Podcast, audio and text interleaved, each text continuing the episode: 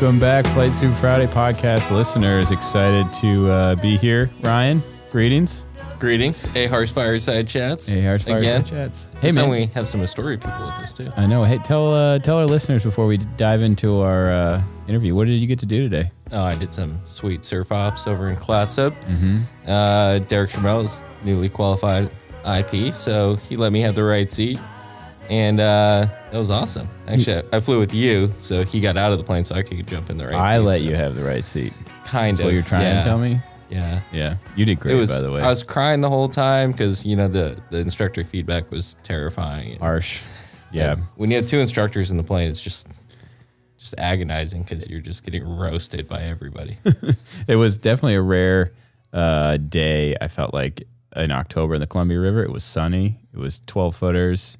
It was beautiful, and everybody was having fun. So Yeah, I hope better than the rest of the week when we're coming back special VFR with like a serious on final and center's like, uh, if can you wait about seven minutes? And Derek is like, well.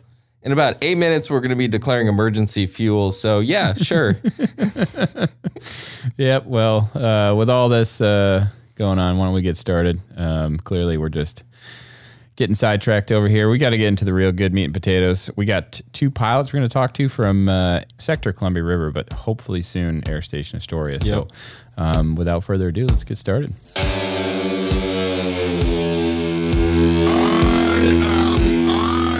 Oh, that was for Big Iron, wasn't it? oh, definitely. Iron so, Man. Yeah, so are we starting with the meat or the potatoes? It comes right out, big iron, right off the top. Gotta I, tell I us just, yeah. you guys, how I mean, you cool guys you started. are. I was like, oh, Iron Man. Oh, I know. oh, Uh, would you like to introduce yourself to our listeners? no. Okay, good. Kyle, can you introduce yourselves to our listeners? I'm Kyle. Okay. Uh, nope, We're going to uh, be chatty. super chatty tonight. Uh, Kyle Bertoluzzi. Um, you picked two pilots that just got to Sector Columbia River, so we'll see what questions we can answer for you to tell you how, I guess, the air station operates. but we've only been here for a couple months, so That's a good caveat to throw out. We Yeah. are we are newbies to Astoria. Sam and I really do our research and pick our guests with a lot of foresight and Yeah. thought. we know what we're doing. Uh, where where you been, Kyle? Where are you from? Oh yeah, yeah. Background. Um, so graduated from the Coast Guard Academy, 2011. Uh, went to a 110 foot patrol boat on Cape Cod, and then decided to apply for flight training. Went down to Pensacola for flight training, and then went back to Cape Cod for my first aviation tour, and then got picked up for engineering and retoured Cape Cod, and then uh, just transferred this year to Astoria. How's it feel to be out of the state of Massachusetts? Absolutely terrifying. Yeah. Oh yeah, Are you from? Uh, where are you from? Florida. Florida. Okay. Yeah. Awesome. but wife's from Rhode Island, so Yeah, close, close enough. Uh, welcome. thanks. And we also have Jane Pena and uh, repeat.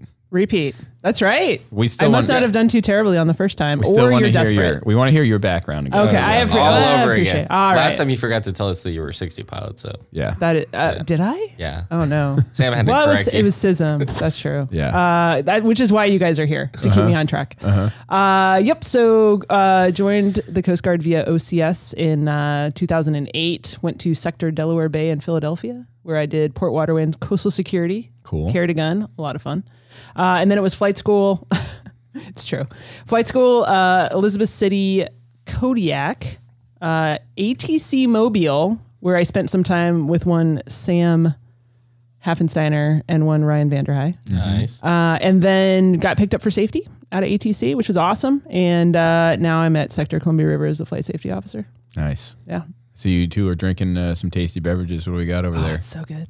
Oh yeah, you want to start with yours? Uh, I do. So Elysian Night Owl, which is a pumpkin ale, and I apologize to no one. It's delicious. Yeah, I love that- pumpkin ales. That sounds Got good. a sweet, uh, sweet label too. right. Yeah. Very nice. I have the Fort George uh, Sunrise OPA oatmeal pale ale. It's very it's good. delicious. That's what I've got too. yeah. I don't So know what what I have. you? Uh, Some something pink. pink. Just Sam, heart. Sam, uh, our listeners should know that Sam brought a beverage just for himself and Yeah. no Yeah. Single beverage. Well, you know what? I don't know if I like 60 people, so I didn't bring any beer. Um, Actually, that's my first question. Uh, no thoughts behind this immediate reaction. What do you think of 65 people? Go. You guys are, and I actually mean this. You guys are incredible pilots that are forced to fly something that is run by gerbils and plastic. That's awesome. buddy. Well, thank you Everybody could see you just eating that up. Uh, no, actually, I, I enjoyed the heck out of my time at ATC, and and honestly, part of it was was getting to hang out with the 65 bubbas because I, I find that it's really fun to make fun of each other, but then as soon as a fixed winger walks in the room, it's it's rotary all the Oh, way, yeah. which I really team, one enjoy. fight. Yeah, really enjoy that. Yeah, we got to keep them down. I maintain the same stance. You all have to uh, fly at the edge of the envelope for the tool that you've been provided a lot more frequently than we do. So it's very respectable. You guys make fun of us, though. I hope. Hundred percent. Okay, Okay. good. Yeah, yeah, yeah. Yeah, Yeah. But really, not like, as much as 65 pilots make fun of themselves. I've heard plastic fantastic from more 65 pilots than I have from 60 pilots. Oh yeah, that is true. Maybe that's a term of endearment. I may have just don't muttered that under my breath trying to leave Lade the other day. That was harrowing. Yeah. That was I guarded Intense. 10.0 Yeah. three times this week already, so we're doing good. We're doing good. Yeah, it's a good plane. Yeah, Yeah. I can't complain. Um, Are you still calling it Dirty Delta? It's the Dirty D. Okay. Yeah, the Dirty Ryan's an Echo guy. I but like that. well, I'm Yeah. flying both, man. So That's true. I can kind of jump back and forth. How do you like the button pushing that goes with that echo? Oh, you know, I just figure that everything's a visual maneuver, so I don't, I don't really button push. too much. I Everything, just- I just Ryan- look even like your. IFR flying yeah, is a it's visual all, maneuver. it's all a visual maneuver, man. okay, that that worries me a bit. Just got to squint harder. That is definitely to good, go. good training right there. Um, so you came back from ATC Mobile to the fleet. So how, Yeah. how's that transition for you? It was great. Um, it's really nice not to have to do a DPR after every single flight, right? Yeah. Like practically speaking, I will say it took me a second to get back in the swing of duty. Uh, packing 24 hours worth of food, um, uh, flying with co-pilots, right? So like at ATC, as you guys know, we don't let those guys hoist at night. That's crazy talk. We let the units deal with that. Well, now now I'm there. I'm not an IP yet. Uh, I, I I hope to be soon, but um, you know now now I'm the unit that has to like upgrade a co-pilot through like a right seat skills, night hoisting, and uh, so that's kind of a different beast, right? Um, so Yeah. that's that's been really fun. But it's it's been super fun to fly with like co-pilots and first pilots and kind of feel like I have some knowledge to impart, maybe Yeah. a little bit, Just a wee bit. a bit. yeah. Are you an IP, Kyle? Uh, not here. I was Here. at Cape Cod. Yeah. What do you think of the right seat skills uh, flights? Those first night hoisting flights with the co-pilot. Um, I was surprised on my first one, uh, the first night one, and uh, the day one's uh, pretty straightforward. I think I had uh, just good enough weather where things were pretty benign, but we were uh, primarily. I think every experience I've had has been hoisting to a 47 on the right seat skills syllabus upgrade flights. Um, I take that back. I had, did have one, and it was the one at night, and we got to uh, a DIW with the basket on deck, and then eventually, I don't remember what the winds were, but enough to where we don't want to accept a crosswind or a tailwind if we don't have to. And uh, eventually, I had to talk the co-pilot on a couple attempts to getting that vessel um, directly underneath us. So I wasn't expecting that that night. Kind of something that surprised me. Yeah. any tips for uh, IPs going out to do right seat skills or tips for co-pilots about to go into it? Oh gosh, um, How do you prepare for uh, a flight like that? Because I mean, that's something different than what Ryan and I and, and then Jane used to do at Mobile. You know, we fly with first uh, timers, but that first time over the boat, I think is as if not more significant for sure. Yeah, I'd, I'd say for anybody instructing it, um, don't ever be complacent. You'll you'll get surprised um, at some point, and I routinely get surprised just sometimes on RTs, uh, and sometimes I surprise myself, uh, embarrassingly enough. But in terms of the maybe the pilot under instruction, I'd say like repetition. There's no substitute for chair flying it, and that sounds so simple because it's something that we all did in flight training Yeah, right? Like, oh, just I don't need to chair fly anymore. But I think there's a lot of benefit to chair flying. If you go through rescue checklist part two and say it a hundred times over an OPA, an oatmeal pale ale, um, it's going to cement some good habit patterns for you to leverage when you're a little bit stressed over the boat. yeah, Well, and that's Yeah. just that's that much more brain power that you can devote to the stick skills, right? Right. Which you can't really practice outside the plane.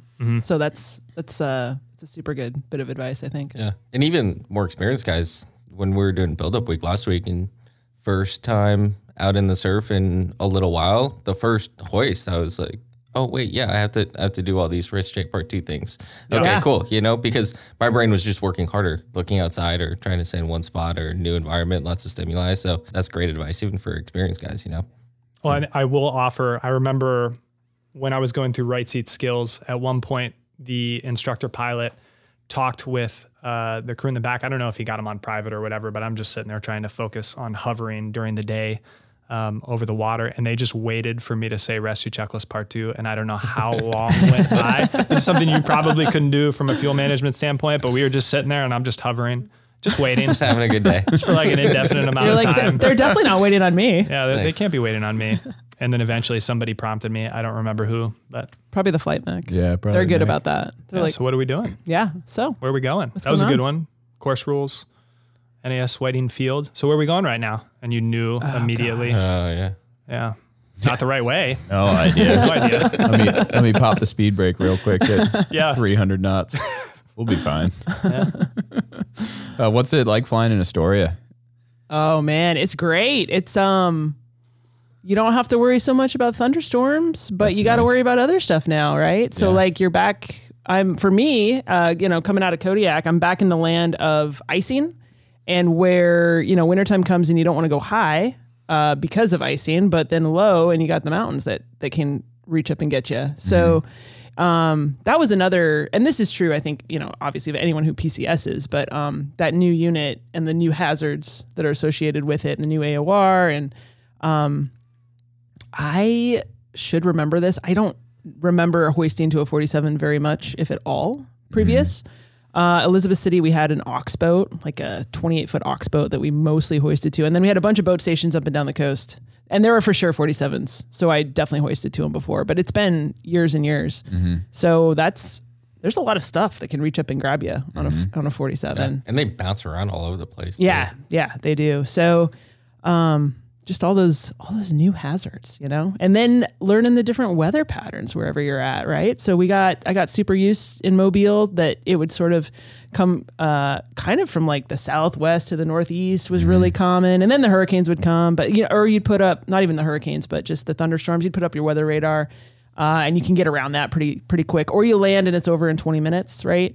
Um, and that's like not a, not a thing anymore, right? Yeah. So learning the new weather patterns is always something that I try to pay attention to at a new spot. Do the two of you feel comfortable flying around here now? You feel like you got a good gauge on marine layer and Um, I'll be interested to see what happens this winter. storms, yeah. Um, we had a pretty significant marine layer on the east coast, um, but it, it would become predictable, and you could actually see it on the satellite images oftentimes, and it'd loiter just south, uh, the south shore, like Long Island and the islands and Massachusetts. And then as the temperature dropped, when the sun went down, you just see it creep forward, and it could catch you, but you could kind of anticipate a little bit. Um, every now and then you get surprised. Here, I've, it seems to be a lot more persistent when the sun's up, where it's still, you know, it's not burning off maybe as quickly as uh, as you would have expected, and it doesn't move as much, and it moves into all these inlets and bays significantly, miles inland on the river, um, which I found pretty surprising. In terms of comfort level, I'd be curious to see uh, the icing layers and how frequently we're looking at it this fall and winter. Um, other than that, though, the mountain flying, slowly getting comfortable with it. That took a, a little bit to uh, acclimate to. We had mountains up in Maine. They don't compare to what's Any- out here on anyone the from West the West Coast is laughing right now. Yeah, and, and they were like two hours away, and so you know the frequency that you were actually going to just feel what the wind was doing downwind of those was non-existent. Um, yeah, I I mean believe like they started doing a training program, but even that, it's not it's not as frequent as what you can see out here, just in the backyard. yeah. So I mean Tillamook uh, head near where the air station is comes Yeah. up to what a thousand feet or twelve hundred feet something Oh like yeah. that. Yep. You're looking up at cars that are driving the. You know, I'm comfortable down at 300 feet and 120 knots, and you're looking up like, oh man, that, those are cars up there. We were coming back from a SAR case, and I didn't realize what the lights were on the mountain. So Yeah. What's the town like? Good place to live? Sounds great. I'm I'm actually down in Seaside. Okay. So uh, me me and Ops and uh, Brad Davis, who's a new AC from Clearwater this year, we we camped out in Seaside, uh, which is really cool. It's it's interesting. I think I don't know. Maybe Berto has more experience with this, being from back into Cape. Uh, but the the tourist town thing is kind of interesting, right? So the summertime population, I don't know, triples, quadruples, probably not that, but gets significantly higher. And then in the wintertime, it's kind of like you feel like maybe more of a local. Um, so commuting is different depending on the time of year. but Seaside, Seaside's a great spot. Um, Berto's up here in, in Warrenton. Warrenton. Yeah. Yeah. Well, and there's also no back roads, if I'm not mistaken. Not re- you got So you have 101. 101. That's it. So you have 101 and then there's like Lewis and Clark Road, which will, it Oh, will cut you through. It's about, I don't know, 10 minutes longer.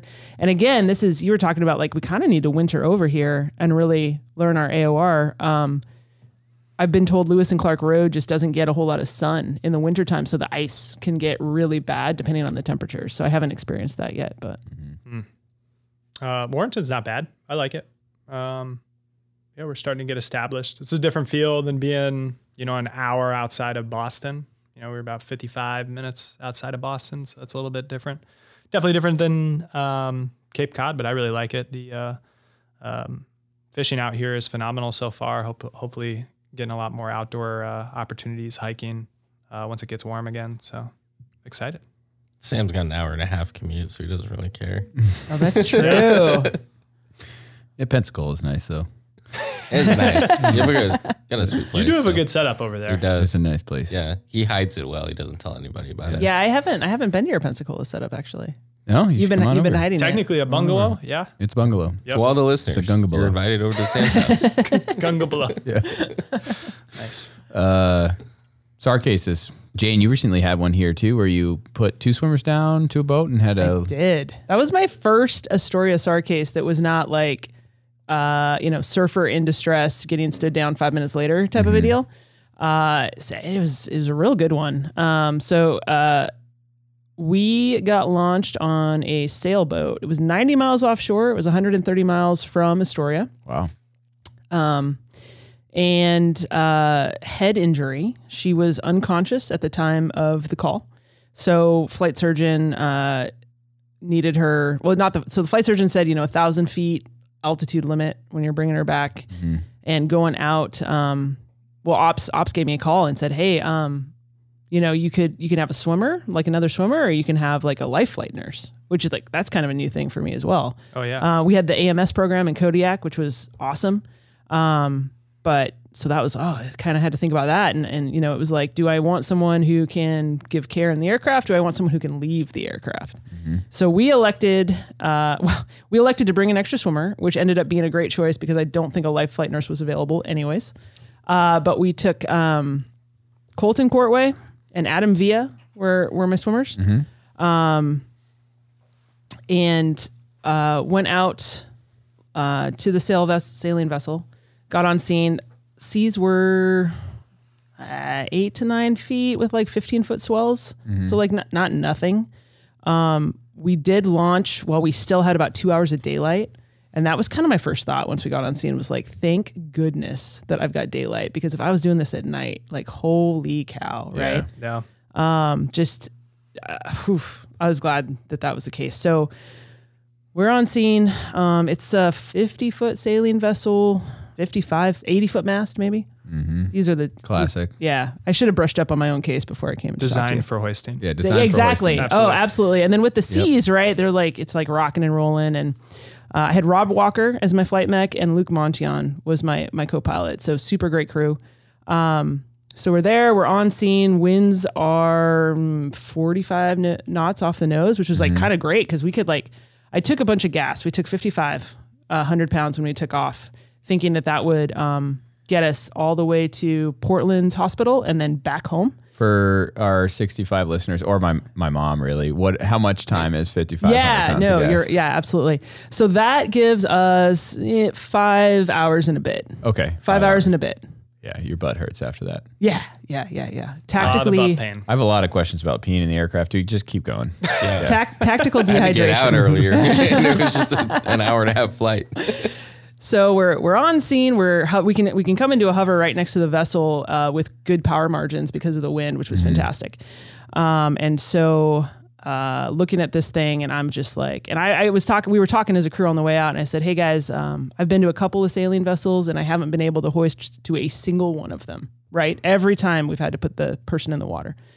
Uh, and uh, so our swimmers kind of took a look and said, "Hey, why don't why don't you do a SMAD poo deployment, which you guys might be more familiar with? There you go. Smad poo. A SMAD poo, right? All these acronyms. I was really hoping that you wouldn't call me out on that. it. Like, why would you call me out on that?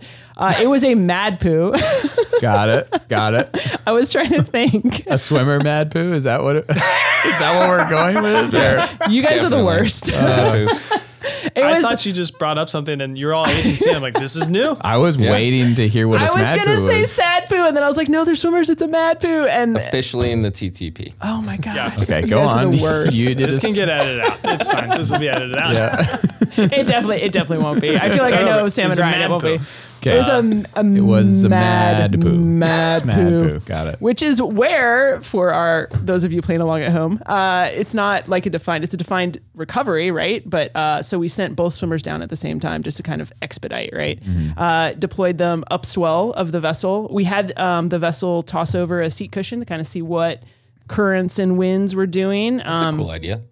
super helpful. That's not the first time I've done it. Um, we I had a case in Elizabeth City where we had to get people off of a sailing vessel, and so to figure out the best point to pre-position our swimmer in the water, we had them chuck over a seat cushion. So you kind of see where that seat cushion goes, and you go, okay, that's where they're going to go, and you put your swimmer uh, right there. And like so it.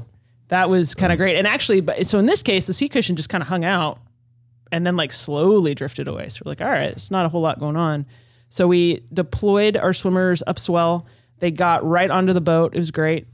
Um, oh, you know what? Okay, so they're on the boat. We'll pause it there because I have to call out Luke Montion for like the greatest PR co-pilot radio calls I've ever heard in my life. So we're He's got there. practice. He's he's Good great. radio voice. He's great.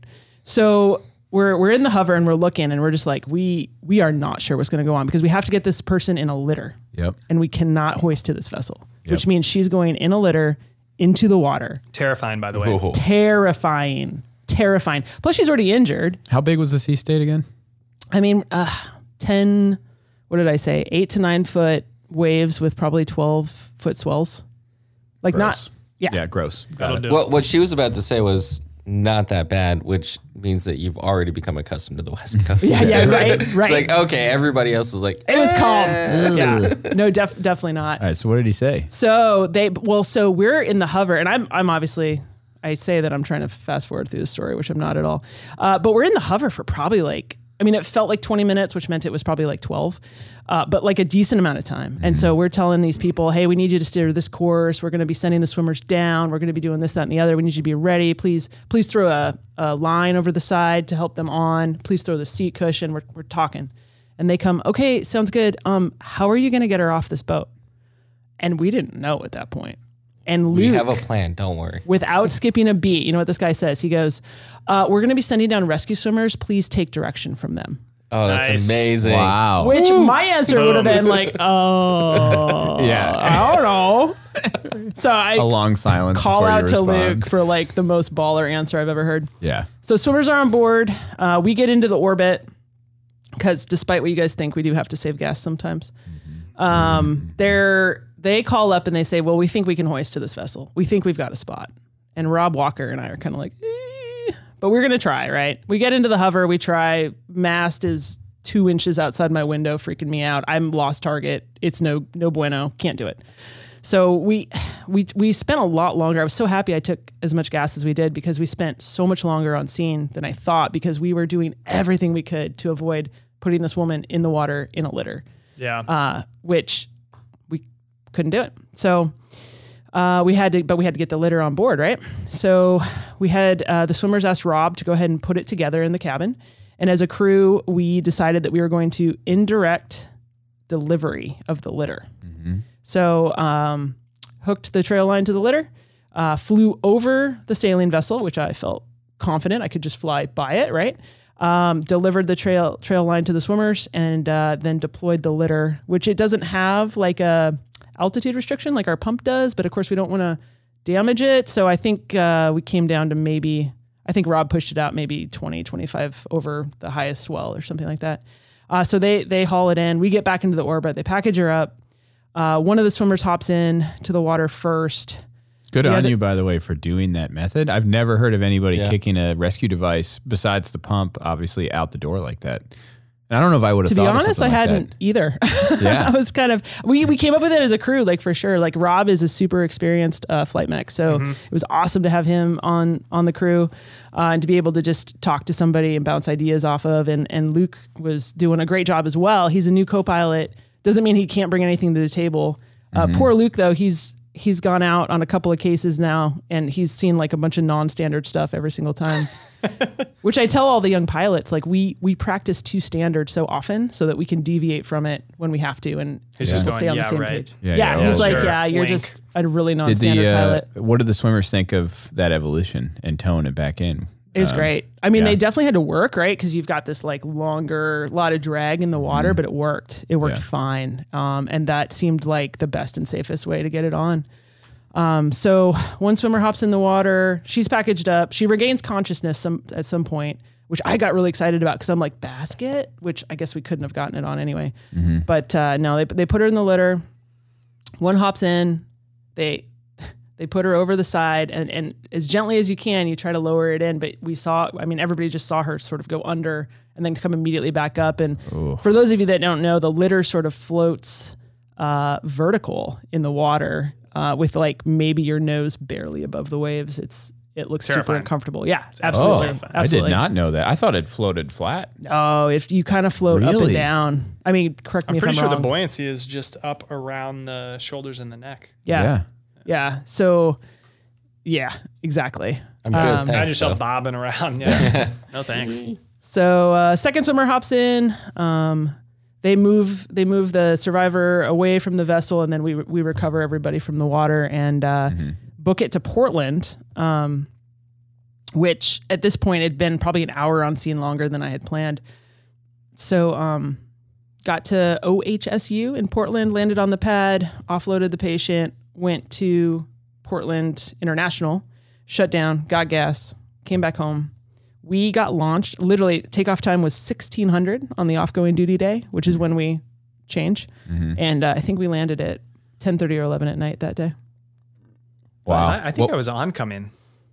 Yeah, night. you might have been. As you said that, I think I remember you got called out and just thinking, "Oh wow, what just was gonna sit back and be JV tonight." yeah. what was the pickup? Uh, was it simple? Was you just Um, pick up her on her own? Pickup was easy. Pickup was simple. Um, we we Just picked up the deploy the litter barricade. 1st and then it was a mad poo recovery of the swimmers. Oh, you got them both at the same Nice. time. Yeah, yeah, Nice. Yeah. yeah. So that that and that was yeah, it was a good case. It That's good case. that's awesome. It's a Yeah. good one. A lot of out of the box thinking there. Yeah. Yeah, I think that that kind of to me like embodies Coast Guard rescues. Like, I mean, how often? I mean, how often have we gone on scene and done everything standard, typical, as per the dash? Not not that mm-hmm. we're not doing things as per the dash one, but you know, we we take advantage of that gray area in thirty seven ten, right, to Yeah. to get stuff done and and, and do it safely. Yeah. Yeah. Yeah. I've had two DIW rescues in my limited Coast Guard career, and neither of them were anything like we trained. One of them was a DIW of a boat that was at anchor, so it was spinning around the anchor while it was also doing 360s around itself. and then the the, uh, the other one was to the bow. You know, I did a DIW to the bow of a fishing boat that had a mast that was three feet back from the the actual bow of the ship. So Oh, jeez, Good lord. yeah, it was just you know like I think that's what's um, so good about what we do, or you know I, I haven't seen too many situations where Coast Guard aviators have gotten into where they haven't been able to figure something out, right? Yeah. and I think uh, it's a testament to uh, our CRM and just the discussions that we can have as a team, Right. and like no idea that's coming from the back or no idea that's coming from the front is just thrown out the window and said, "Nah, that's that's No way. good, right?" We Yeah. always, or at least that's what you hope, right? Yeah. you listen Yeah. to each other and, and come up with those good ideas. Yeah. Absolutely. I mean, if if you think about it, you, if you're flying around with a couple of experienced guys or even a couple of new guys, you might have 10, 20 years of experience behind you, right? I mean, Mm-hmm. why wouldn't you take advantage? I'm not smart enough to come up with everything on my own. I I got to get other people's ideas. Oh and yeah. so much sure. of it is like it's not necessarily what you've done or what you've seen. It's what you've heard. You know, someone's Oh, gonna oh, yeah. two tours from now be like, "Oh, I was stationed with this this pilot one time that did an indirect deployment of the litter. What if we tried that? And then everyone's gonna be like, oh yeah, sure, Yeah. let's do it. You know, because oh yeah, I heard it or it was done one time. You guys, I would be remiss if I didn't call out that you guys are like talking about a great safety culture right now, right? Like Yeah. that. Well, one of the coolest things I, I heard at FSO school was um, your safety officer should be the unit's historian. Like you should Oh, be your nice. unit's That's aviation cool. historian. That's a good, yeah, that's a good point. and of I view. just I loved that um, because it's exactly what you're talking about. Like I, we're not going to live long enough to make all the mistakes or come across all the situations. But if we can share all this stuff, and again, like the good wardroom culture, the good hangar deck culture Right. of talking about this stuff, good and bad too. Like, hey, I I gooned this up, and I really wish I had done something different. Maybe that's what you remember, and you try something else. You know, so Yeah. Well, and it gives some credence to, you know, you go through a P course and get some of these outrageous, and I'm talking to three people that got to create the scenarios for Oh, P yeah. courses and uh, amazing, simulator amazing events. scenarios. But you, mm-hmm. sometimes you look at those and go, wow, that's unreasonable and never going to happen. And then you start hearing about all these SAR cases where just crazy shit happens. And you're mm-hmm. like, yeah, all right, not out of the realm of possibility that outrageous situation that I got during my P course. Um, And the last time I want to be surprised by something like that is when I'm already stressed out with somebody bleeding in the back of the aircraft. You know? Right. I'd right. rather be stressed out in the sim when it's just my buddy failing all the engines and having me be on fire shooting an ILS that I don't think that I should be shooting right now. so I actually have one. Uh, I have a SAR case not as harrowing um, as that one, where we had no positive outcome. We went out, we searched for a while, and then uh, came back. But I remember at one point during this case, as uh, we're on top of the clouds, and we eventually have tower call back and say glide slope just went out 10 minutes ago, and it's our last precision approach at home plate, and we've been flying for like three hours. And I remember thinking, I looked over at Craig Campbell, who's now down at the branch, and I was like, "This is what happens in the in the simulator," and uh, it was hilarious. Uh, so that evening, we launched on. Uh, I don't even remember. I think it was like two overdue swimmers uh, in the city of Point Judith, Rhode Island. And so we did IFR on the way out to a point in space, did an uh, IMC letdown, and uh, got down to about 200 feet over the water. It was at that point that I didn't realize the uh, temperature inversion that we took note of on the way up was going to bite us in the rear end on the way down in the spring. So we got down to 200 feet over the water and fogged up everything. Didn't turn windshield an- uh, anti-ice on. So we had what uh, a few other pilots have had in their career. I'm sure more than a few, where you fog up in your IMC, but it's actually not that bad out. And so you're freaking out up front, but the guys in the back are like, "Whoa, it's not terrible." So we didn't break out until about 200 feet over the water, but we ended up um, not doing ourselves any favor by forgetting the windshield anti-ice. So we get the windshield anti-ice on, fly around a bit more, and then realize like, no, where we're going is actually that bad. So we're in and out of the clouds at 200 feet, searching for, uh, like I said, I think it was two overdue swimmers. Uh, we search for a while, then eventually have to get um, picked up again at that point in space. We had pre-briefed with ATC, hey, we'll let you know before we start climbing in the same position. And uh, that was seamless, really unremarkable. And I forget how many search patterns we do, but we start heading back to Cape Cod. We already knew Nantucket uh, ILS was out of service. That was another one that got us down really low over the runway. I believe uh, it was probably the one with the approach lighting system where you can get down 100 feet over the runway.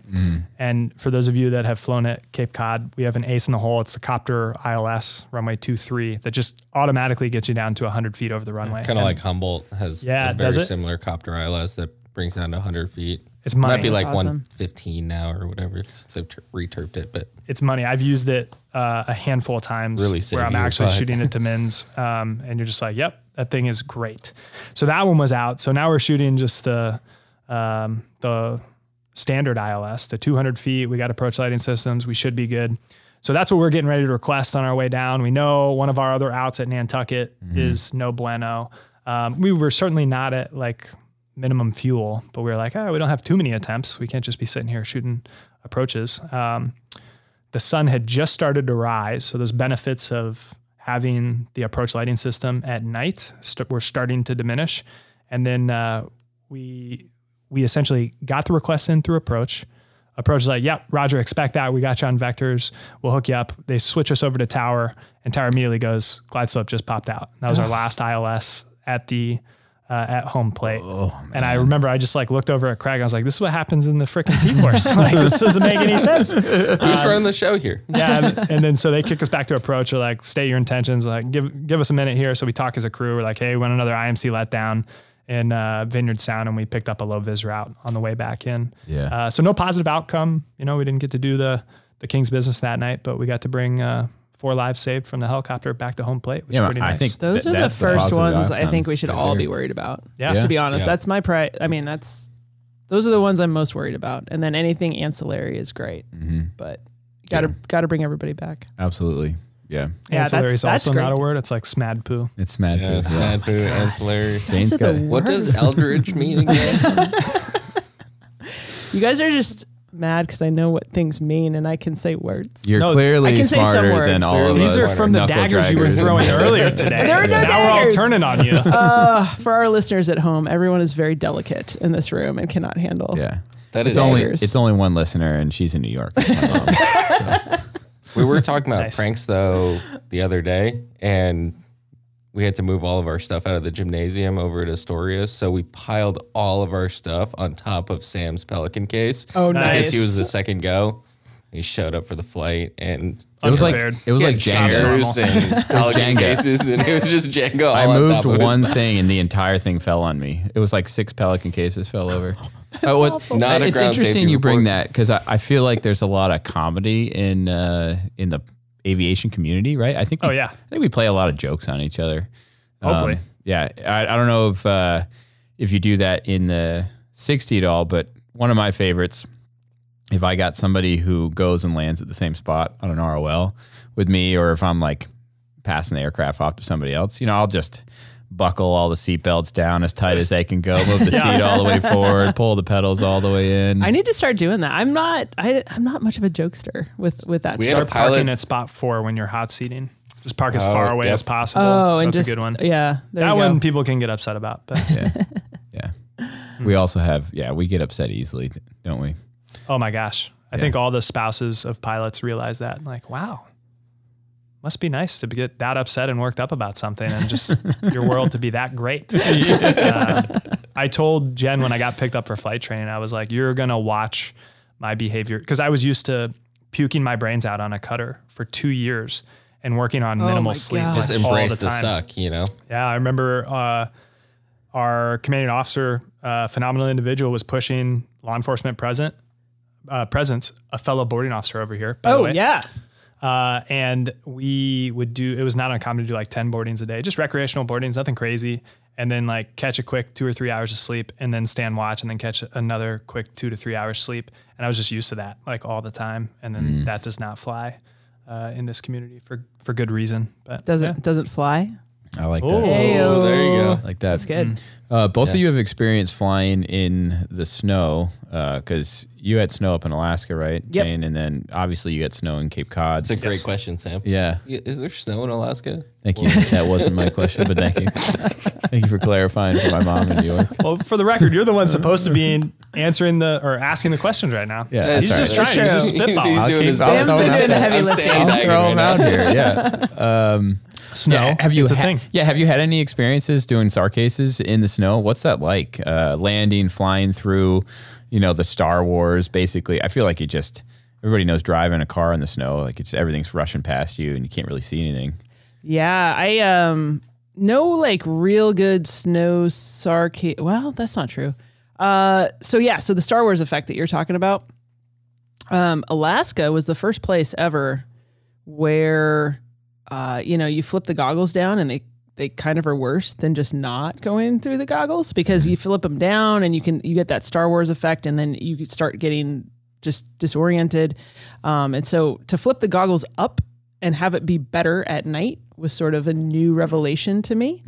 Um, and that was something that I tried to actually uh, teach teach my students in ATC. Um, was that like goggles are great until they're kind of not, and they're not this like and they're very not great. yeah, right. And and and when they're not great, yeah, they're really bad. And so like uh, use them as long as they're better than what you're doing, but like they're not. Just because you were flying at night does not mean that you need to have them down, right? Yeah, I wonder if the white phosphorus goggles are worse in the snow than the green ones. Sitka says that I shouldn't say sick as they are. So I was able to do the Sitka visit in April before I PCS'd. Um, and that was one of the feedback that we got from them was like, hey, you know, I don't, I forget where, where did they kind of test out the white phosphorus? Was it like I think Elizabeth City? Hitron did a lot Yeah, of Hitron. So Hitron, right? Yeah. So a lot all of the, low light, the no snowy environment. peaks of Hitron. Mm-hmm. Uh, and Sitka said, "Hey, like in in the snow, these are terrible. You don't have the contrast. You can't tell where the land ends and the sky begins. I guess. Um, so that was kind of an interesting thing. So apparently, in the snow, it's it's a challenge. Yeah. Besides putting your goggles up, how do you work through that uh, flying in those conditions? I've never flown in snow. I'm just curious. Um, is it all instrument flying? Are you at at that point? Yeah, and, and being Not a really helicopter, out- like outside, or- especially up in Kodiak in Alaska, you're you're at 300 feet over the water. I mean, you're not going high. Um, I know. So in the in Cape, back at the Cape, if I could say that. I'll, I'll allow it. Thank you. Thank Yes. you. Uh, I know like the super cooled liquid drops. That's something that you guys deal with up there that I feel like Oh, not, yeah, yeah. not that Oh, it's unique sleet? to Cape Cod, but I just know that Uh, that's rain? like a big it's not well I'll let you So, What's the name yeah, for were you at pilot training last week? We were just talking a little bit about this. I was at MRM training. Oh, nice. Yeah. Must be Way nice to call just shirk on, your- in front of millions of listeners. Yeah, I was uh, I missed pilot training to be at million. MRM Yeah. training. listener of one. Of one. Just Sam's mom. Sam's Upstate New mom is going to know I wasn't there. Believe it or not, there's SLD at um, 5,000. There's a big pocket right over the air. Uh, it's just north of the airfield, like Ilwaco. that sounds hideous. um, yeah, a week- SLD like week stands for. super cooled large droplets. Um, so there's super cooled liquid droplets, which is all icing is made of super cooled liquid droplets, right? Otherwise, uh, that droplet is already frozen and it's going to bounce off its ice. You know, it's flying in, uh, maybe not hail, that would be bad, but flying in snow, not as bad as flying in super cooled rain that's going to adhere to a cold surface immediately. So with super cooled large droplets, the problem is uh, if it's a small droplet and it hits um, you know, a super cooled surface, it's going to freeze immediately. And so the area on the airfoil or the whatever, you know, structure uh, you're looking at, it's going to be pretty isolated, that individual droplet. And obviously there's, you know, thousands of droplets that are hitting the aircraft at any given point. With larger droplets, they hit the droplet point that is touching the aircraft freezes immediately, but the rest of it doesn't freeze right away and it starts skimming past uh, due to the wind resistance, and it can go past the heating element of a, of a blade or uh, an engine inlet, uh, depending on how it's designed. So, the the de-ice element. you guys know what Yes. that's like. Oh, Nope, definitely. nope. Yeah. yeah, so SLD definitely uh, not something to mess with. I'm Yeah. pretty sure if you dig into aviation weather, uh, they eventually talk about like, yeah, there's no aircraft that can fly through SLD. Um, so not something to uh, tread lightly on. Do you see Um, that in a METAR or a TAF or something? You look at aviation weather icing forecast, um, and they have a current, they have a CIP and a FIP, a current icing product and a future icing product. Um, and it's just like your turbulence forecast. It has hours all the way out to like 18 hours and it has different altitudes. If you look at turbulence, you can see you can change that by weight because turbulence is dependent on the weight of the aircraft, right? Severe for a 737, not the same as severe for a 152 uh, out there. With icing, it's not that simple. Um, it's so funny because uh, Luke again gave great icing training. Um, he did. I was I was actually texting him. He was my oncoming co-pilot, and I was like, "Hey man, we're in the wardroom because I got pilot training going on. So come brief." And Yeah. then he shows up like five minutes later. He was like, "I was giving pilot training." yeah, oh, oh, sorry. Oh, sweet. I'm the pilot now. Again. Look at me. Again, uh, Jane's not at pilot training. Got it. There's a theme here. Multiple so times. everyone's There's a theme here. just shirking. we got a tally duties. over here.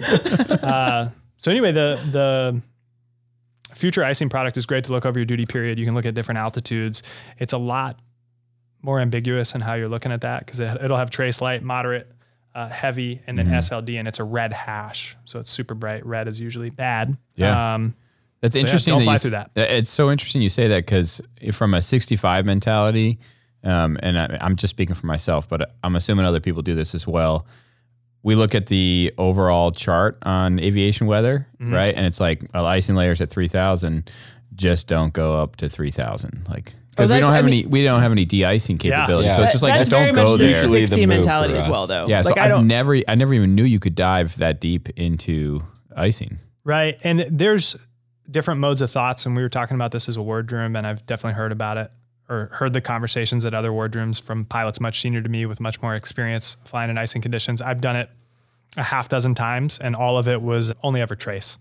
I didn't even think I got to light. So um, really wasn't a problem. None of it was SAR related. Um, that said, you can really dig into this stuff where like if you have stratiform layers, then you know you're usually you know like your best out is changing altitude. And we talked a little bit about that the other day. I forget who brought it up. Might have been Jason Joel. Uh, if it's like uh, cumulus clouds in, in a system coming on, then you know it's just lateral separation. Climbing might not help you. Um, and if you talk with any of the Royal Canadian Air Force guys, they they think about this early and often. They also have the cormorant. Uh, I think. They can de-ice anything. Probably. Oh my gosh, yeah, Yeah. may- Yeah. maybe rated for SLD. I have no idea, but Yeah. I've Like heard eight engines, I think. crazy, yeah, Yeah. crazy stories about what they're capable of.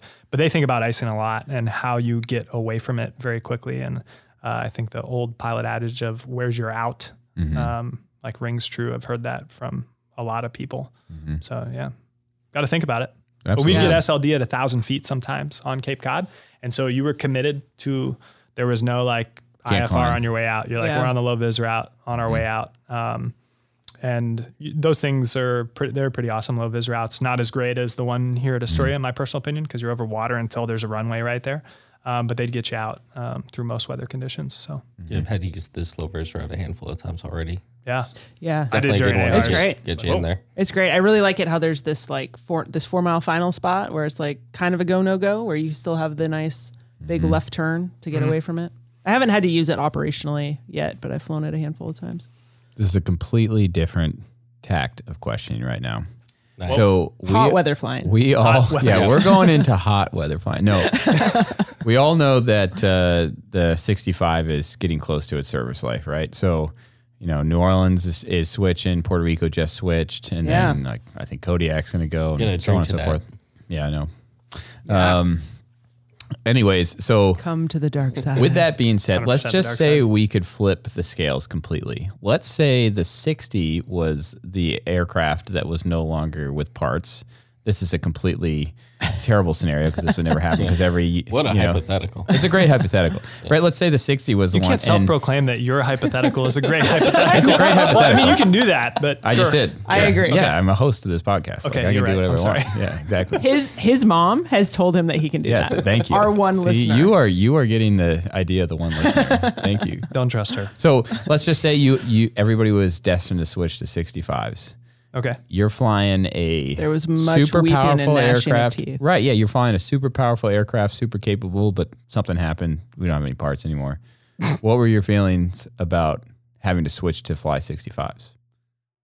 Oh, it'd be such a mental shift. So I'm pretty simple minded about this. I'd, I'd do it 100%. I mean, our missions are our missions, and we're doing the same missions in slightly different weather environments, right? And we pick up a different number of people, but we're still picking up people that are in distress. So um, I remember thinking about applying for airframes outside while we were at South Whiting Field, while I was down there with you, Sam. And uh, I just remember thinking, uh, well, one, I had been to the Sikorsky manufacturing plant and was just so impressed. And I wasn't considering aviation at the time, but it was just phenomenal to see what they were doing down there and the product and the effort and the attention to detail uh, from an engineering standpoint.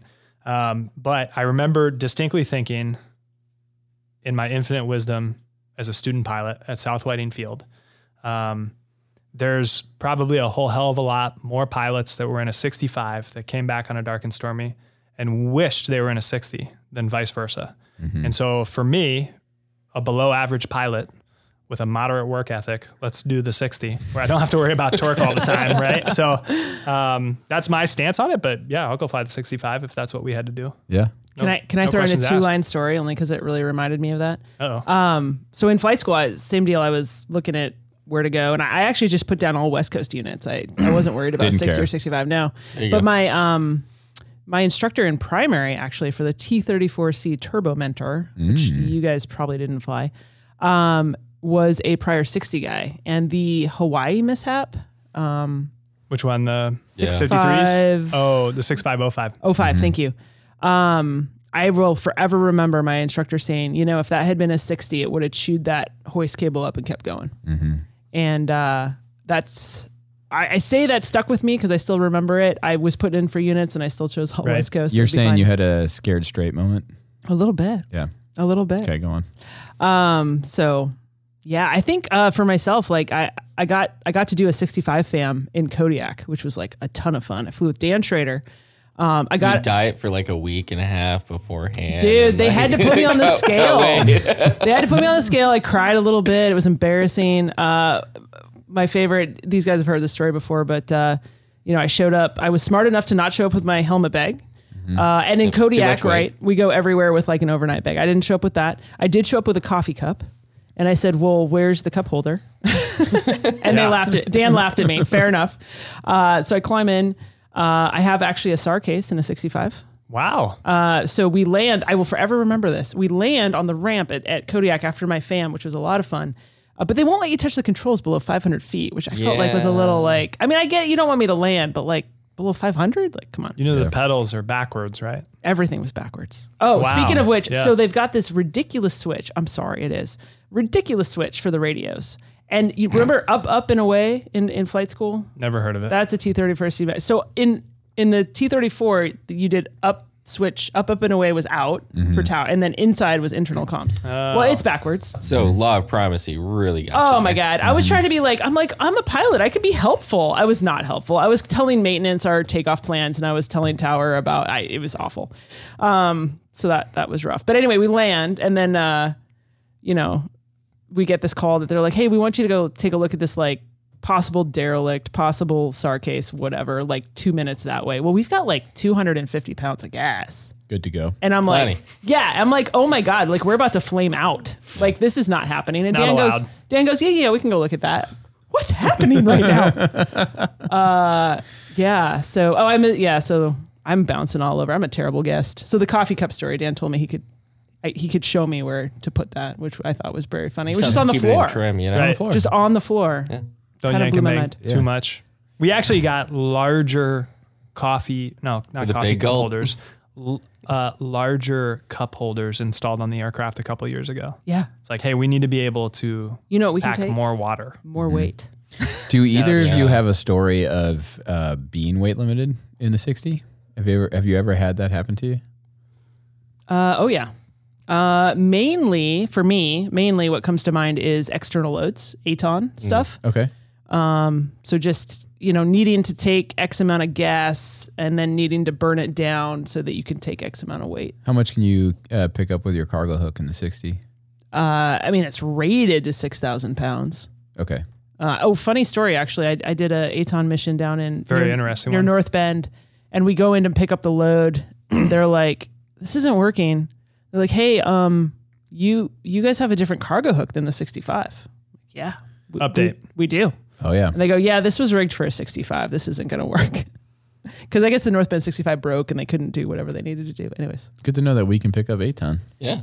apparently. That's pretty cool. So that's that's. I mean, that weight limited. That's what comes to mind for me, Yeah. Berto. I don't know about. One pilot, one Yeah. flight make, no gas. I mean, it, it's funny because we everybody knows the 65 community Nats ass the weight and Right. and Yeah. right. Well, if we're picking up a survivor and we ask the swimmer how much do they weigh, and they ask that individual and they're like, I, I weigh 200 pounds, and the swimmer calls back on the radio, is like, no, that's 260 pounds. Like Oh, that yeah. that 60 pounds makes a big difference for us. Yeah. Um, do you guys even care, or do you just like, nah? two- Everyone do is you even 200 add? Do you even add the weight to your Everyone's 200 payload, pounds in or- the 60 community. Everybody's 200 pounds. Okay, so you just two extra 200 pounds, good to go. Yep. We and are- obviously there's pilots that are less than that, right? Um, Yeah. And sometimes you have just the world's largest air crew, and you're like, yeah, we might be 100 pounds off right now. Yeah, I mean, you were Um, you were showing me yesterday that But 100 and- pounds doesn't make or break us. Right. Yeah. Where it matters is when you max bag. Okay. So if you max Okay. bag, then you then we'll start actually paying attention, and you actually can get out of longitudinal center of gravity limits uh, aft, and so you may have to. I've had two cases where I've been max bag, where excess gross weight on deck, waiting to take off. Um, and then you will move your flight mech or rescue swimmer up to a troop seat to move that CG a half an inch forward so that you can take off.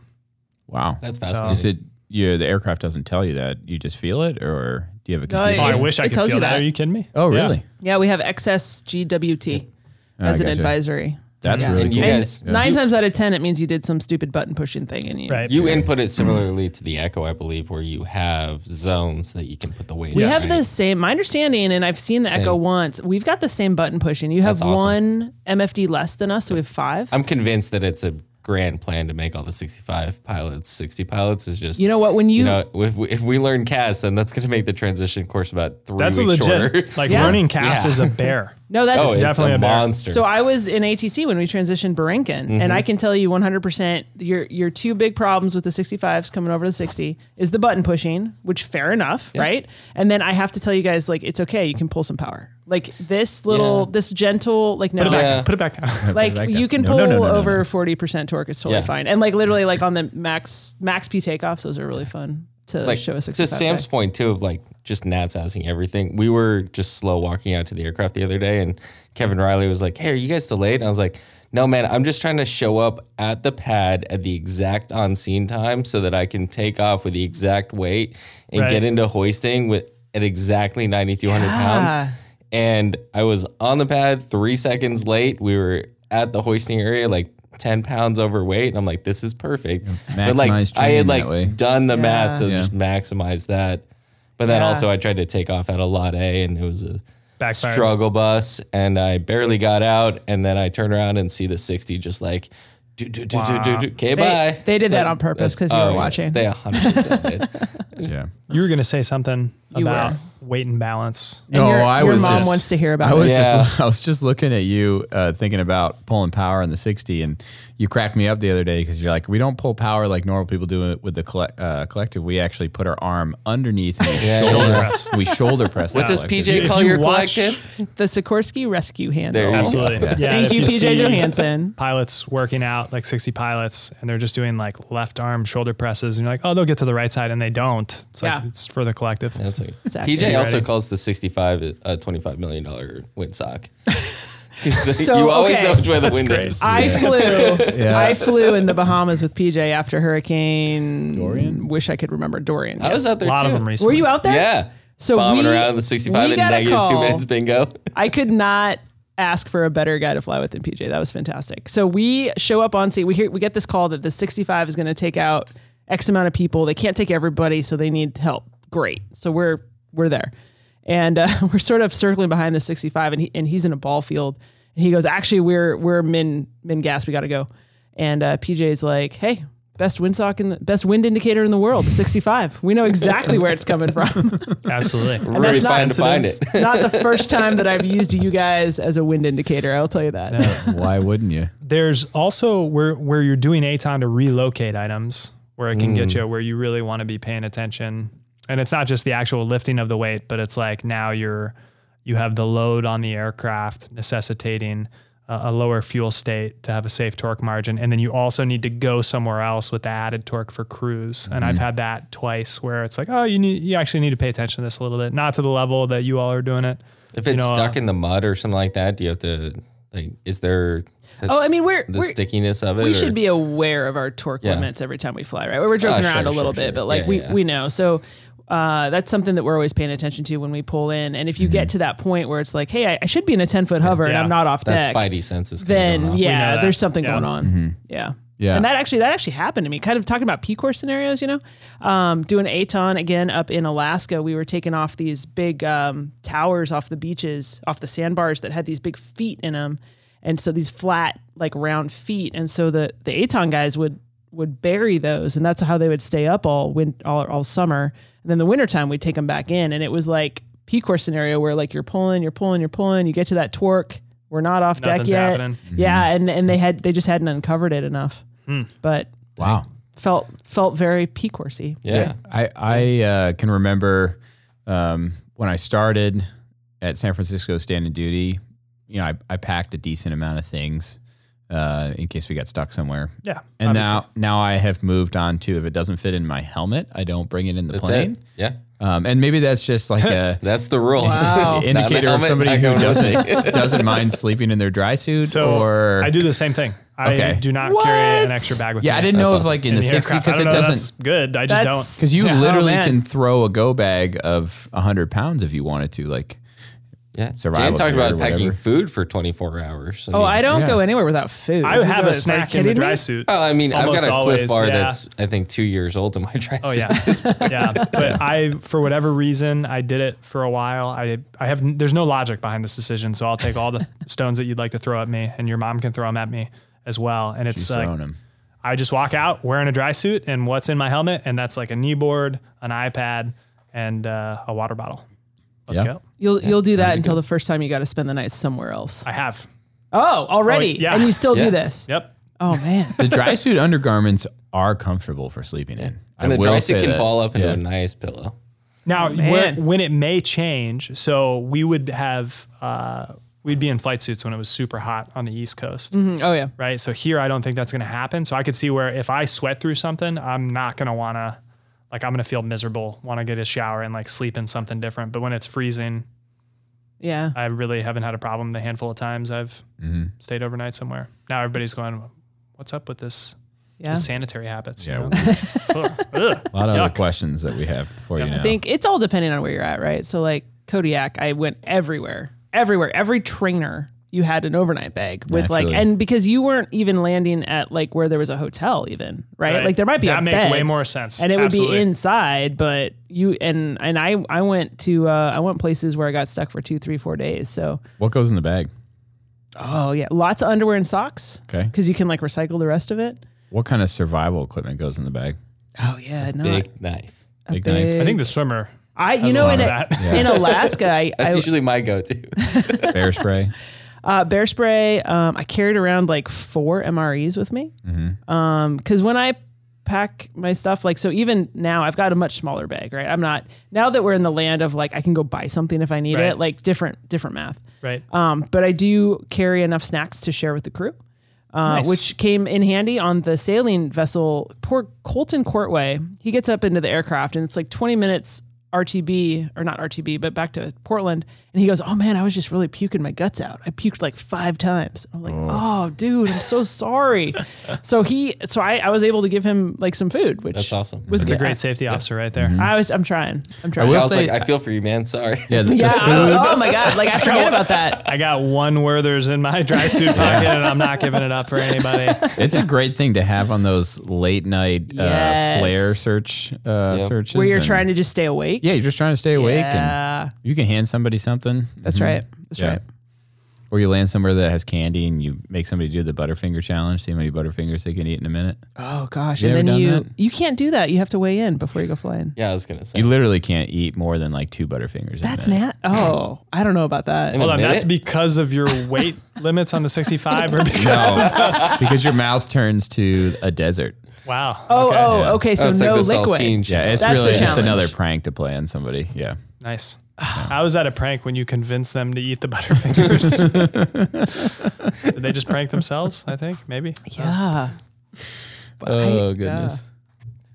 Well, we're about an hour into this, so I Good think Lord, that it's that flew time. past. It did fly past, you know, when you're having fun with good people. But uh, I think that we should finish it off with some advice that you guys have gotten over the years uh, that you think would pass on nicely to either a younger generation or just other pilots or air crew.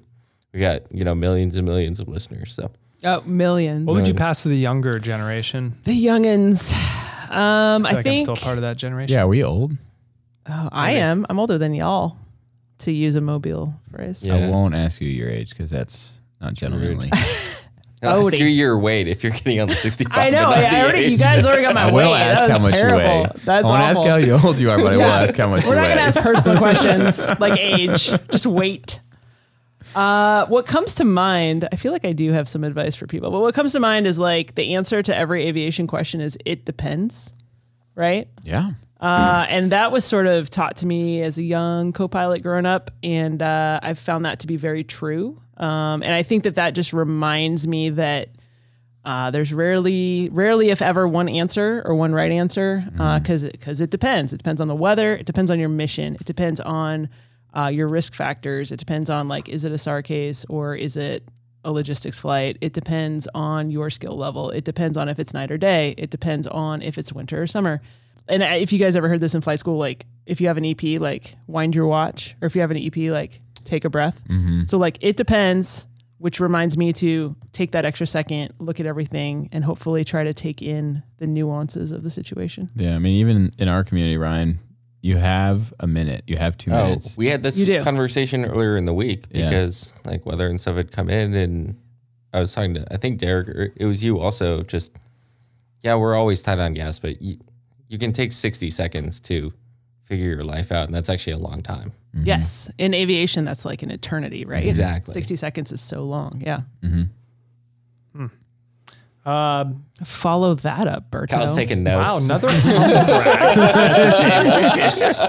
Follow my great advice. Um, uh, probably two small things. Um, one that was kind of, uh, I guess, a lot of senior pilots exemplified it at an early. Uh, I was at an early point in my career, and that's like there's no substitute for flight discipline.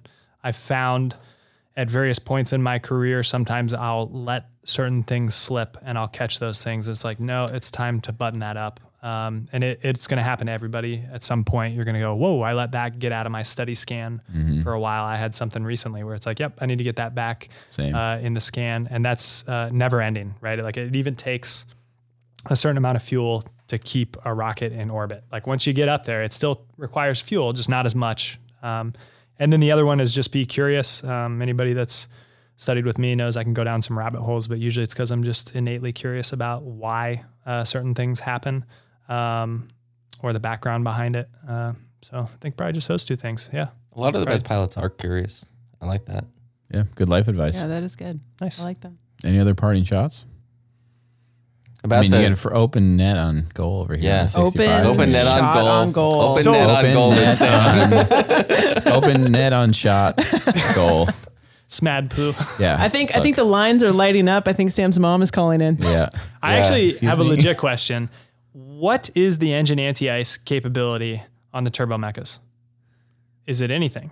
Do you trust it? Ryan, would you like to take this question? Is there an engine anti-ice on? I mean, it- Nothing Yeah. that we turn on. like we What? There's no. nothing. You have No. anti-ice though, We have Win- pitot, pitot heat, heat and and windscreen anti-ice. so you can see when you're going to see it. fall the after the ground. engines quit. Wow. Yeah. Okay. So now, we've I had- mean, maybe there there's have been something. a handful of mishaps of like inlet icing and uh, like a rougher engine. The EP would probably be present itself as like a compressor stall or something like that. And Gotcha. then Some you of don't other, have an engine anti-ice switch. no, Negative. Boom. no. Some of the other anti-ice icing Okay. mishaps are just the aircraft gets heavy actually, and so it's an increased power requirement due to the weight Yeah. increase on the aircraft or the camber changing of the the airfoil and decrease. Not to lift. say that there's something inherent in the engine that probably but not something you're ice. studying that you can influence up in the, up never in the cockpit. never read No. anything in the dash one. Wow. I've- Showed my ignorance. Well, I mean, maybe I it's in the dash one. I and mean, you just showed asked a couple. ATC guys a systems question. We're definitely not so the best people to ask that. You should. You guys should ask ATC Mobile about that one. Yeah, Yeah, well, next we'll T definitely, course you student know. could brief that one to me. Could I? Uh, I actually I have a question for you guys. You, Yeah. you kind of threw it at us about like, hey, Fantasy World, Let's start 60 to asking a lot of questions actually. Yeah. Turn the tables. Like reverse this Oh, interview. the tables have um, turned. What about how do you guys feel? I mean, the inevitability of you guys being 60 pilots, at least in the next five to seven to 10 years, is seems to be pretty clear. Uh, how do you how do you guys feel about that? good idea or best idea? Scale of seven to ten. How excited Yeah. are you? Seven to 11, please. It goes to 11. I think that knowing people like you, pilots in the 60 community that we enjoy hanging out with, and we've flown with some like phenomenal pilots here, the other AHARS instructors and stuff. And that gives me a lot of hope because I think that our communities, while we give each other a lot of crap, are going to mesh really well together. And I think that there are things that you guys do really well and things that we do really well, and that the bar can get higher for Coast Guard aviation. And kind of Deberto's point of stagnation, I think that as the Coast Guard, maybe we've gotten to a point a little bit of stagnation, and that the merging of the pilot course can really Oh, yeah. influence and improve That's great. um, our rotary wing capability. And uh, so I'm really excited about that. And I'm also excited for all of us to teach you guys about aero and power management and all that jazz, you know. But power, power, power. what? What? are the words he's Power using? Man- I'm management. Man- menage. Yeah, that's is French. It is That's French, yeah. yeah. I think I'm just inherently excited to learn something new. So whether 100%. whether it be It's that curiosity. 60, yeah, That curiosity yeah. that Be Berto was talking right? about. Fly sixty. It's great advice that I gave, You know. that past Berto gave to I- this conversation. I flew a 144 the other day, and it was amazing. It was awesome. I had it is. I I've had flown so- quite a few times in that aircraft. I had It's so nice, much yeah. fun in that, and right, and I like spent years just not it, like I was making fun of it for no good reason, right? Oh, yeah. only because That's like, what I know You're nothing doing about that. I mean, it's, okay, okay. it's fixed wing, so that's only fair. because uh, you know we josh each other about being in different uh, airframes. But man, that's awesome. And so I think that right there is is like just being inherently curious, wanting to learn something new is really important. So that's why I'm the most excited about learning possibly to fly a 60 or fixed wing. And then the other thing is there are what there's two units in oh I guess three units in the Coast Guard where you get to interact with 65 and 60s, right? There's Mobile, there's Kodiak, and there's E City. Am I missing any? I think that's it. 65s in East City are just ALC, right? right. So they're just ALC, but there are and I only say 65. that They're having mingling. been there because we didn't. There wasn't a whole lot of. Okay, there wasn't so- the overlap that ATC and Kodiak had. so probably ATC and Kodiak, right? Yeah, that And would so, be probably. Yeah. You know, we all have our own personas and we all have our own stereotypes of each other. And you're like, oh man, 60 people, they're really cold. They don't want to talk to you, blah, blah, blah. Which bunch of nerds. It's so dumb because we're all realistically the same people. We just fly a different airframe. And I think it's comical that we have this witty or not so witty banner between each other, making fun of each other. I have to do. I have to throw out a correction because I'm an idiot. Please. Because I was thinking, oh, Elizabeth City is a 60 unit.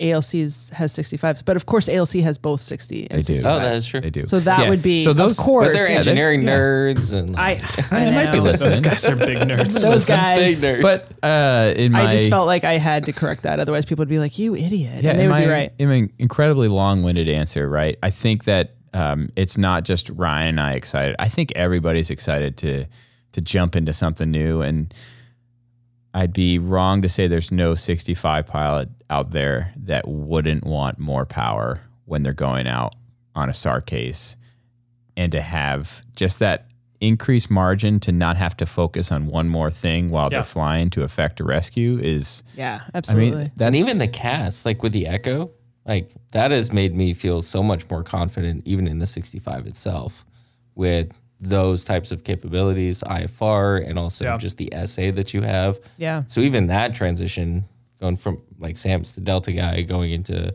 the 60 would be phenomenal for our community, I think. yeah. So, two things: one related, one unrelated. If that's okay. Perfect. I know Always. you eventually have to get Yeah. ready to start driving to Portland. one, don't count on the convection oven in the C-144 warming anything up quickly. Oh, Uh, Good to we had a pilot, good info. uh, an air crew that tried to get us um, Cinnabons warmed up, and like it was like a two-hour flight, and by the time we landed, they were still just mush piles. oh no! it's like, yeah, that didn't work out. you want one? No, I'm good. Very, Um, very important. Yeah. Uh, uh, and then the the second one, I actually have a legit question for ATC people, yourself included. oh no. Speaking for ATC, Th- If this falls on its face, then completely omit it from the uh, uh, from the podcast. But I came across something recently. I forget the author's name, but he was conducting an interview uh, on a random podcast I listened to called Flight Suit Thursday. No, completely kidding. the, but he was talking about training training periphery. Yeah. Training peripheral cues. And he was using Formula One drivers as an example. And where they look is completely non intuitive. The best Formula One racers are not looking where you think they're looking when they're air quotes flying forms within inches of another. Um, you know, automobile that they're trying to overtake. They're looking past it and they're looking where they want to be like five to 10 seconds from now to take the next turn. Now, obviously, those guys have a track memorized that's a little less dynamic in one axis, but obviously things are happening very quickly. Um, but I wonder, and maybe I just like missed this part or completely uh, forgot about it during the T course. Like, has there ever been any discussions on how we train periphery for hoisting? I actually had this conversation earlier today. Okay, Oh. so I have some ideas on it. I'd love to hear, and it's not ideas; it's just things that I've actually tried to do during some of my right seat skills training flights, uh, during the day flights only. Um, what do you got? What have you all discussed, if anything? Yeah, well, I just had some conversations earlier today, and like with surf training, that relative motion, or now it's called vection or whatever, of the waves moving under you, and you thinking that you're sliding or trying Yeah. to not slide. And so pegging your eyesight on the horizon or on like the jetty in order to see an altitude and then using your periphery for uh, holding position with the swimmers. Right. But actually, what I talked about with another pilot was I keep the hoist cable out of the corner of my eye sometimes if I'm having a like a Oh. really rough day, or if I ha- if I have to move my head more out to the right side at night. can see it Sometimes at night, sometimes when it's a really dark night and I don't have good references, anyways, if I can see the horizon with my NVGs. And then I see that hoist cable. If I see it shoot forward on me, I know that maybe I'm drifting or I'm doing something wrong, or I just have a little bit better SA of what the flight mech might tell me to do next. Right. And so that instantaneous, we talk a lot about anticipation, not necessarily moving the aircraft before someone tells you to, but anticipating the movement that the con, anticipate Yeah. what you're going to have to do next. Right. Anticipate the rate of motion of the surf so that you can move at the right pace when they give you a left 20. Mm-hmm. But that just knowing, having the cable a little bit out of the corner of my eye can help a little bit with me building a, a larger sight picture. So those were the things that on a surf day today that I had a conversation with another pilot about. Right. That's, right. That's good stuff. We cannot see the cable. No, uh, from the too far behind. Yeah. Yeah. yeah. So that's that's Totally different, yeah. I'm kind of jealous, to be honest with you. I would love uh, a reference out of the corner of my It's, eye there. it's very corner of the eye though. Yeah. But I don't know, Sam, if Yeah. you've used that or if I'm No, no. I mean, you can Yeah. you can put your left butt cheek as far forward as you can. You can look out the flight mech door, the entire hoist. It's nice for DIWs too. You can actually look Yep. back and I've see done the that. entire boat. Wow. Wow. Yeah. I, yeah. I've hoisted out the sliding door before. Yeah, I've hoisted a lot like that. Wow. Well, and you guys were telling me uh, on on the other day when we attempted to do this and couldn't record uh, that you were Failure kind of a yeah yeah that was that was Ryan Vanderhee. Terrible show. Um, No, you guys were telling me uh, that you sort of pitied our sight picture out of the 60. And uh, I just had never, not having flown anything else, I never even thought about it. But hearing you guys talk, uh, I pity my sight picture out of the 60. That is something Right. that I think that a lot of 65 pilots will struggle with. But and also, Kyle, to that point of like, I teach a lot of people of just.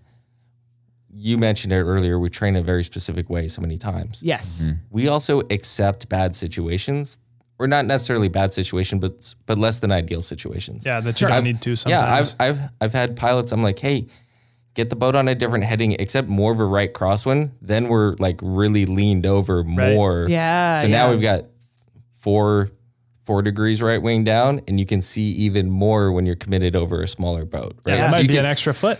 That might be an that might extra be foot. enough. And all that is is just s- change what you can change about the world around you. Yeah. Right. You know. What peripheries do you? But yeah, I want to hear the rest of this periphery. Uh, so, and it, maybe this will just everybody, all the listeners, your mom will think like he should have never been instructing anybody. and that's true. And I'll maintain that uh, position. But um, so think about when we pull into a hover, nobody's staring at the closest point and being like, let's maintain this position. You are looking out and about, Yeah. but it's because we have a surplus of visual items and we have context underneath us. But when we get out over a boat, now the ground's moving in multiple dimensions and it's not as in fine detail, even during the day, right? And so, uh, one thing that I've done is, hey, for this hoist, when things start going well, this is not something you go do on your first, uh, you know, right seat skills hoist, day or night. But again, I've really only tried this during the day. Is hey, for this next one, you're doing great. Uh, I'd like you to look two feet in front of the boat the whole time. Don't look at the boat and just slowly work on they're picking up the boat's motion with their periphery. Now the problem becomes, hey, fixation's always in the back of your mind. If they fixate two feet in front of the boat, that's still just as big of a problem in my mind as fixating on an antenna on the boat, right? So- But the point is just getting them away from staring right at the boat routinely again and again and again because I would have a problem early on in my career. I'm sure everybody I flew with probably picked up on it. If you secured rad out hold, I was zooming down. I was zooming down into that boat um, and not looking up. And what do they tell you? Hey, look up at the horizon. You're going to pick up your lateral motion more than your change of depth.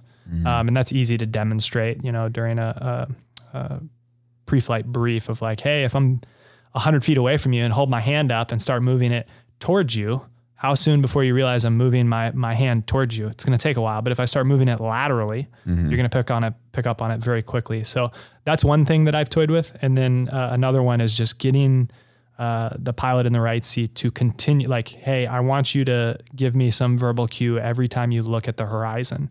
Um, and that's something i've tried more and more and i think it, it hopefully prevents you from fixating. Because when you get stressed you're going to have a stronger tendency to Yeah. fixate on something which is what's going to get you in trouble but i think it can probably uh, translate to other good habit patterns in the aircraft i just haven't been able to connect the dots and that's something No, I maybe think- for yeah. I You see it on the important. cliff a lot. Yeah. You see it on the cliff a lot of people are like, I'm going to keep this rock right here in the windscreen. Yeah. You're like, okay, cool. But don't look stare at at just a rock Yeah, yeah. I was like, Yeah. look up at the trees and have different rifle sights down below and up above and everywhere. I remember, so I went to AHARS out of Kodiak, and in Kodiak we have a vertical surface training area, but it's, and I don't remember, 90 feet up, and you know, and so you're just above it the whole time. So when you're hoisting, I'm not looking out and I'm not looking left, I'm looking down because that's where my references are, right? So Right. I came to AHARS and uh, I was just looking through the chin bubble the whole time. And uh, it kind of reinforced that scan that we that we just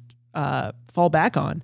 And uh, I think it was Adam Young was in the right seat and was like, "Hey, like like you can look out and you, and you can look left." And I was like, "Oh my You're next to gosh. words. I'm like, I have references that are that are not through the chin bubble, but even through the chin bubble and even over a boat, like you were saying, like it's you feel like you might be doing well, but you just don't have that enough context right uh, for that that cue. So I've- I have taught zero right seat skills. Um, but whenever I go, well, me me too. yeah, whenever I teach, I, I guess the only example I have is teaching a T course student, and because we take them out and kind of talk about what we look at when we're hoisting. you show them hoisting over We the show water them hoisting over absolutely the We water, do, right? So- It- but correct me if I'm wrong, Sam. Like for me, it was, it was just it was a fam.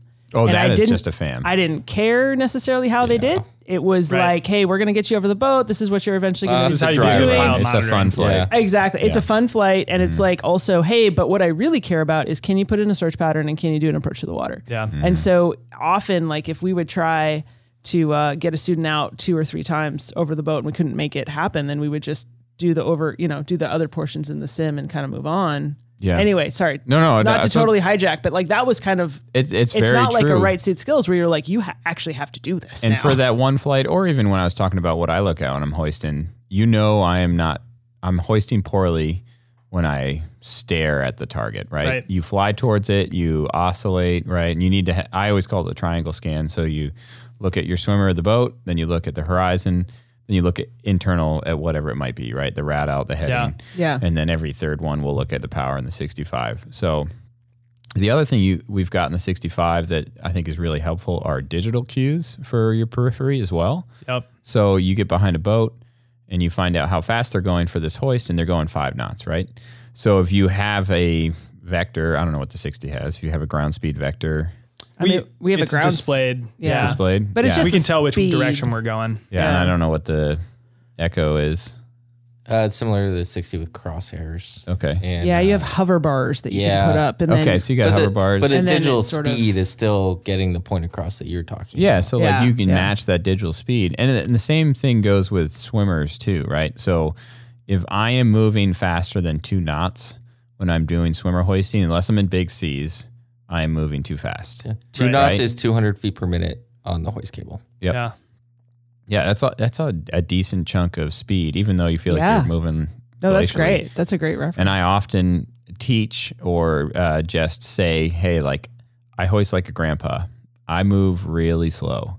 Right. And I think that is another good thing. Like if you slow things down, then things aren't moving as quickly in your periphery, and then it makes it a little bit easier to make those adjustments Oh, as yeah. you fly through. It's so it's hard to think of anything in, in a helicopter except perhaps an auto rotation where you have to lower that collective that gets better with a lot of speed, right? Yeah. And particularly not hoisting, particularly you know not swimmer work, right? Like flybys. Yeah. But, yeah. I slow, tell smooth, all smooth, my fast. well on-ways- flybys. Yeah. Yeah. My Tell all point my stands. Yes. Fly boring. Fly boring. Yeah. And you will be a happy, comfortable pilot. That's right. part. Say a similar thing. Two words: go fast and take chances. Oh, there you go. And uh, Yeah, pretty much three, it. four. Yeah. right And seats that go. is we the just ended the message podcast here. that ATC would like to send to the fleet. Go Approved. fast. Stamp and of take chances. approval. Thank you.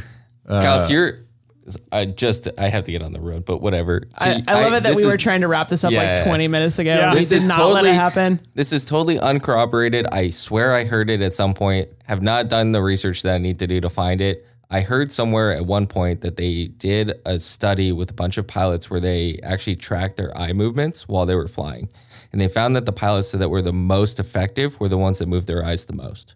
Oh, that makes sense. And sense. so it's fascinating in Yeah. that the pilots that are picking up the most visual cues that are trying to just trust the outside environment the most or just believe- the world that, the yeah. most were the most effective at doing that. So I'll, te- I'll tell people that of just trust yourself. Look outside a whole bunch and Yeah. try to pick up as many cues as possible and then just trust your instincts because at this point you can fly the aircraft. Just Yeah. trust that you know where to put it. Well, and there's there's a great. So the other thing I'll couple up with is like, hey, I can have you close your eye, like look at my hand as a fist, close your eyes, and then I'm gonna hold a certain number of fingers up, and I want you to open your eyes as quickly as possible, and then close them immediately, and you're gonna tell me how many fingers are Yeah. there. That's all you need for a rad out altitude. Glance in, look back. By the time you look back at the boat, you know what your altitude is and if you're low or high.